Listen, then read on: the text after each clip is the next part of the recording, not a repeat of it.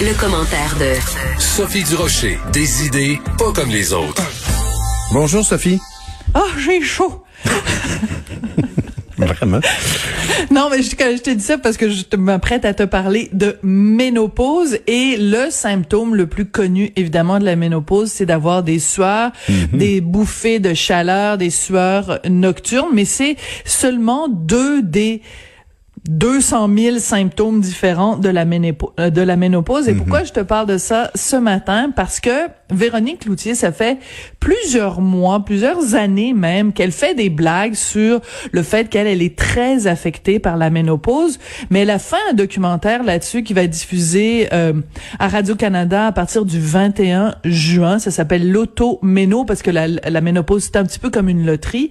Et dans ce documentaire-là, on comprend que c'est pas une blague, là. C'est pas juste euh, Véro se plaint qu'elle a des sueurs nocturnes ça a vraiment été euh, un cauchemar pour elle et ça continue de l'être pour elle et pour bien des femmes.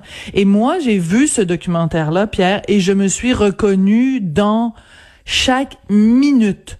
Euh, Il y a Ah des oui. témoignages d'Hélène Bourgeois-Leclerc, il y a des témoignages euh, d'Anne-Marie Cadieux, il y a des témoignages aussi de Marie-Soleil Michon, et il y a des témoignages évidemment de, de Madame Tout-le-Monde.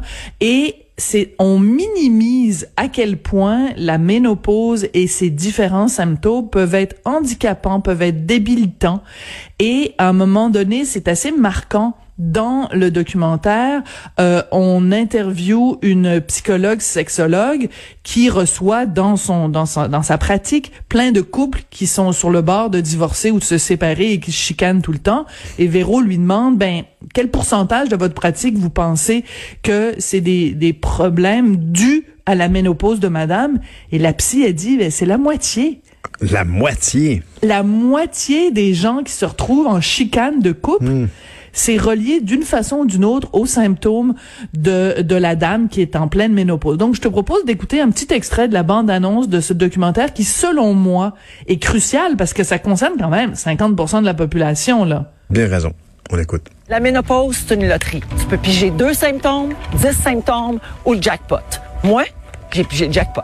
Tu sais qu'il y a quelque chose qui va pas quand t'es de même, là, sur le bord de ton foyer, prendre ton petit café, puis tu te dis, bon, ben, je pense qu'on va se laisser. Moi, je dis que ça prend un village pour s'occuper d'une euh, périménopausée. OK? Je disais aux femmes, vous avez, avez-vous l'impression de même avoir de la difficulté à vous endurer vous-même? Complètement. C'est tellement violent, ces sentiments-là, parce que c'est envahissant, ça prend toute la place et c'est extrêmement senti.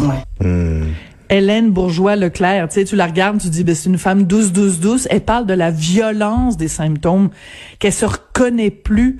C'est un documentaire très important que les, les femmes vont devoir regarder, mais que les hommes Ben oui. vont devoir Ben oui, pour bien regarder. comprendre pour ce que vous comprendre vivez. Ben oui. Soit ce que les, leurs femmes vivent en ce moment, soit ce que leur femme va vivre à un moment donné.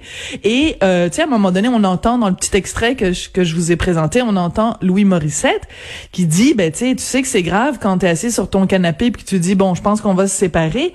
De, Véro le dit avec beaucoup de candeur. Elle dit, on est passé proche du divorce à trois reprises c'est quand même assez particulier. Et Véronique Cloutier, qui est quelqu'un d'hyper connu, Louis Morissette aussi, et les deux parlent à la caméra très ouvertement de certaines difficultés. Puis là, il y a des enfants qui nous écoutent, donc je rentrerai pas nécessairement dans les détails, mais certaines difficultés physiques qu'ils ont rencontrées à cause de symptômes de la ménopause qui se situent en bas du ventre.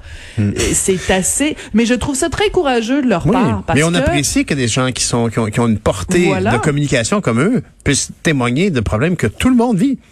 Voilà, parce que moi, je, je l'écris dans ma chronique ce matin. Habituellement, là, des, des, des videttes là qui viennent nous parler de leur vie intime, puis moi j'ai de la difficulté avec mon gazon, puis euh, euh, c'est comme mon chum, il est pas capable de séparer le blanc puis les couleurs dans la, la salle, le à- lavage. euh, dans le lavage. Je trouve ça assez peu intéressant. Mais dans ce cas-là, c'est pas ça là. C'est vraiment des deux personnalités connues puis d'autres qui se confient en disant comment se fait-il qu'on ne parle pas plus ouvertement des problèmes de la ménopause? Comment ça se fait qu'on ne parle pas plus ouvertement des solutions qui sont là? Comment ça se fait que la RAMQ, la Régie de l'assurance maladie, rembourse seulement certains types d'hormones et pas d'autres? Comme par hasard, ceux qui coûtent le plus cher ne sont pas remboursés par la RAMQ. Donc c'est toute une quête de Véronique Loutier. Et moi j'ai trouvé ça passionnant parce que je vous l'annonce, je suis en ménopause et je trouve ça difficile et je trouve que c'est important d'en parler. Euh, euh, et donc on peut voir ce documentaire-là où? À partir du 21 juin, ça va être sur l'extra de Tout TV. C'est plate parce que l'extra faut payer extra, donc il faut hmm. être euh, abonné. Mais après, ça va être libre sur toutes les plateformes.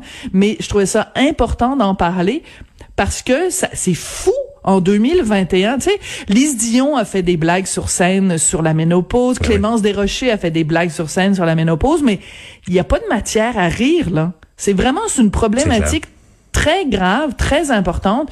Puis c'est un problème dont on ne parle pas assez, à mon goût. Et, euh, et, voilà. Et il y en a beaucoup. Un de ceux-là aussi, évidemment, on a tous en tête ce 13e féminicide qui s'est déroulé du côté de Limoilou et Geneviève Guilbeault qui ne pouvait pas cacher son découragement hier. Vraiment, c'était frappant. Elle qui est toujours, toujours après a son aplomb. Là, hier, elle avait l'air comme désespérée et elle a entre autres dit on pourra pas empêcher tous les féminicides. Ça en a choqué plusieurs. Ben, ça a choqué les regroupements euh, de maisons pour femmes et on peut les comprendre. Il y a une, une dame qui est à la tête d'un de ces regroupements-là, d'une de ces maisons pour femmes, qui a dit « J'en reviens pas, le message que Madame Guilbeault envoie. Euh, est-ce qu'elle aurait le courage de dire ça face à face, les yeux dans les yeux, à une femme qui est victime de violence conjugale? Je comprends que quand tu travailles dans ce milieu-là, peut-être la déclaration de Madame Guilbeault est, est choquante, mais en même temps, elle est vraie. Même si tu travailles dans le domaine de la prévention, du suicide, tu peux avoir un ministre qui va dire on pourra pas prévenir tous les suicides. Si tu travailles dans le dans le domaine de la prévention du crime et que tu as un ministre de la sécurité publique qui dit on pourra pas prévenir tous les crimes commis sur notre territoire, ben c'est juste des gens qui disent la vérité. On ne peut pas placer un policier, un intervenant dans chacune des chambres à coucher euh, de, de, de la province. On peut pas avoir des policiers à tous les coins de rue. On peut pas, on peut pas tout, tout, tout prévenir. Par contre, on peut faire tout ce qui est en notre pouvoir pour en prévenir le plus possible. Exact. Mais c'est mais mais c'est une évidence qu'a dit Madame Guilbeault. Mm. En fait, elle a reconnu le, le la vulnérabilité qu'on a comme société, qu'on a comme être humain. On ne peut pas avoir une, une société zéro risque, même si on met toutes les mesures sur les routes, on peut pas empêcher tous les accidents de la route. Et je fais pas une comparaison, évidemment. Non, bien sûr, je comprends très bien ce que tu veux violence conjugale. Ce que je veux dire, c'est que ce qu'on ce qu'on doit se promettre comme société, c'est qu'on va mettre toutes les balises, tous les filets pour empêcher le plus possible. Mais on pourra pas tout empêcher. Par contre, ce qu'on peut faire, c'est allouer le plus de ressources possible, faire le plus de campagnes possible, le plus de sensibilisation possible. Et là, je sais que je me ferai pas d'amis non plus, mais je vais toujours répéter la même chose. Il ne faut pas seulement donner de l'argent pour les maisons pour les femmes, il faut travailler en amont avec les hommes. Il faut donner plus de ressources aussi et l'un n'empêche pas l'autre. Il faut aussi donner plus de ressources pour aider les hommes violents, pour aider les hommes à parler, pour aider les hommes à prendre conscience de leur comportement problématique.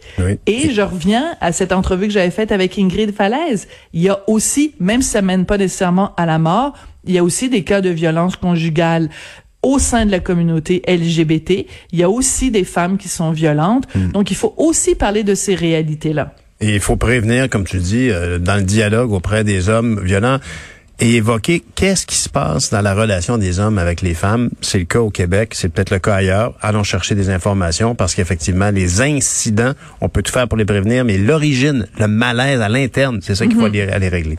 Merci Sophie, on écoute ton balado qui est disponible dès midi aujourd'hui. Salut, bonne journée, à demain. Merci, à demain.